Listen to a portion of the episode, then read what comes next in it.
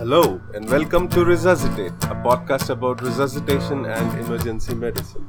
This is your host, Manish Taneja.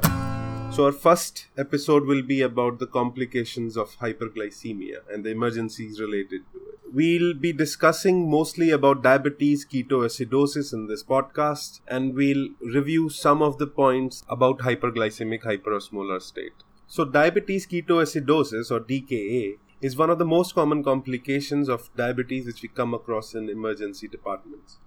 The pathophysiology behind DK is of absence and lack of insulin leading to hyperglycemia, which in turn leads to osmotic diuresis and loss of electrolytes, which causes the patient to be volume depleted, and of increased lipolysis and triglyceride breakdown, which in turn cause increased ketogenesis, leading to ketonuria, decreased alkali reserves, and acidosis.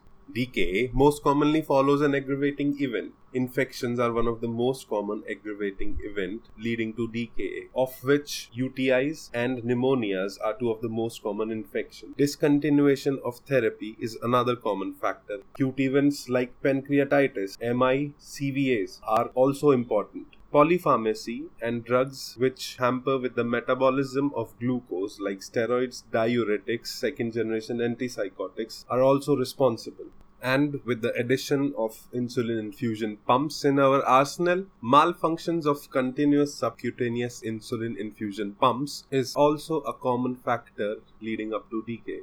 I very recently came across a case where a 14 year old girl came to the department with DKA because her continuous insulin infusion pump stopped functioning. DKA is commonly seen in patients with type 1 diabetes mellitus, but it is also seen in patients with type 2 diabetes mellitus. They just need a bigger precipitating factor like sepsis. These patients present to us with a recent history of polyuria, polydipsia, polyphagia, visual blurring, weakness, weight loss, nausea, vomiting, and abdominal pain. Abdominal pain is one of the most common presenting factor in patients with DKA. There was a study which showed that abdominal pain was present in 46% of patients of DKA compared to none of hyperglycemic hyperosmotic state. The reason behind the abdominal pain is believed to be delayed gastric emptying and ileus caused by electrolyte disimbalance.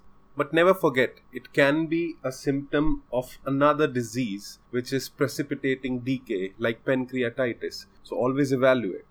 Neurological symptoms are most common in hyperglycemic hyperosmotic state and they occur above the plasma osmolarity of 320 330 milliosmol per kg and they range from mental obtundation that is confusion to coma. Seizures can also be a presenting symptom in HHS on physical examination, you will have a dehydrated patient who's rapidly breathing, a Kussmaul breathing, and who has an acetone breath, like of a nail polish remover.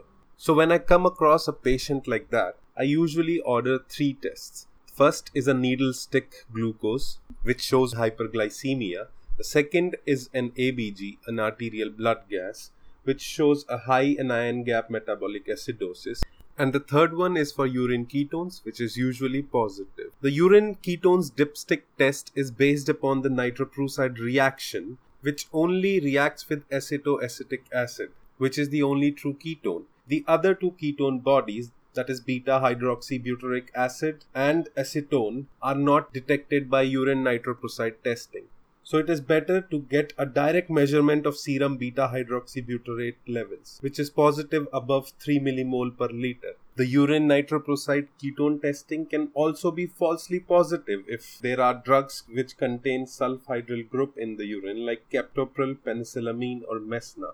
Patients with DKA also have leukocytosis, which is only an indicator of the severity of ketoacidosis and not of infection. There was a small study which showed only an increase in the band neutrophils can indicate infection with the sensitivity of 100% and specificity of 80%.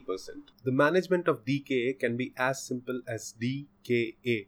D for dehydration, which is to give fluid, K for correction of potassium, and A for managing acidosis by giving insulin.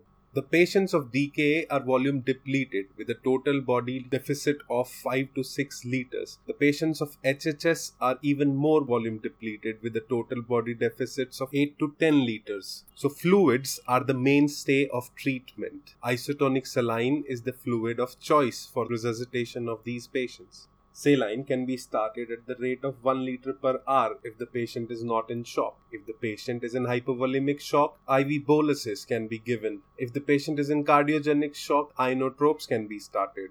Reassessment of volume status should be done periodically and serum sodium should be checked. Patients with hyperglycemia show a falsely low sodium values. So a corrected sodium value should be calculated by adding 1.6 milliequivalent per liter to the obtained serum sodium level for every 100 milligram of glucose above the normal levels the fluid should be changed to half normal saline, that is 0.45% saline, once the sodium values are within the normal range or if the sodium values are high. Addition of 5% dextrose should be done to the half strength saline once the serum glucose reaches below 200. A periodic check of serum electrolytes, blood urea nitrogen, venous pH, creatinine, and glucose should be done every 2 to 4 hours until the patient is stable. The patients of DKA are also in a state of dyselectrolytemia. The total potassium deficit is considered to be between 3 to 5 milliequivalent per kg. After assessment of adequate renal functions by serum creatinine and a urine output of approximately 50 milliliter per hour, serum potassium should be corrected. If the serum potassium is below 3.3 milliequivalent per liter, insulin should be held and a 20 to 40 milliequivalent of potassium should be added to every liter of fluid until the potassium normalizes. If the serum potassium is between 3.3 milliequivalent to 5.3 milliequivalent per liter, insulin can be started and 20 to 30 milliequivalent of potassium should be added to each liter of fluid. If the serum potassium is above 5.3 milliequivalent per liter, do not give any additional potassium and recheck the serum potassium every 2 hours. Before starting insulin, always remember that insulin isn't harmless. Do not give insulin in hypokalemia, and insulin boluses are not preferred anymore. A continuous IV infusion of regular insulin is preferred in diabetes ketoacidosis at the rate of 0.1 unit to 0.14 unit per kg per hour. Reassess serum glucose periodically, and if the fall is not between 50 to 70 mg per deciliter in the first hour, double the insulin infusion rate. And if the fall is above 70 mg per deciliter in the first hour, you can reduce the insulin infusion rate. The ideal reduction in the blood glucose should be between 50 to 70 mg per deciliter. Once the serum glucose reaches at the level of 200 mg per deciliter, reduce the insulin infusion rate to 0.02 to 0.05 unit per kg per hour and add 5% dextrose to keep serum glucose between 150 to 200 mg per deciliter.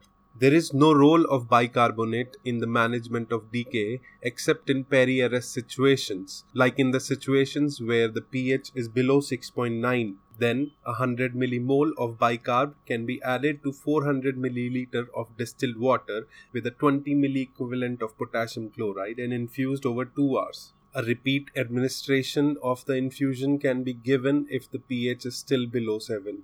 Now, coming to the management of DKA in pediatric patients. It follows 2015 NICE guidelines and most of it is the same.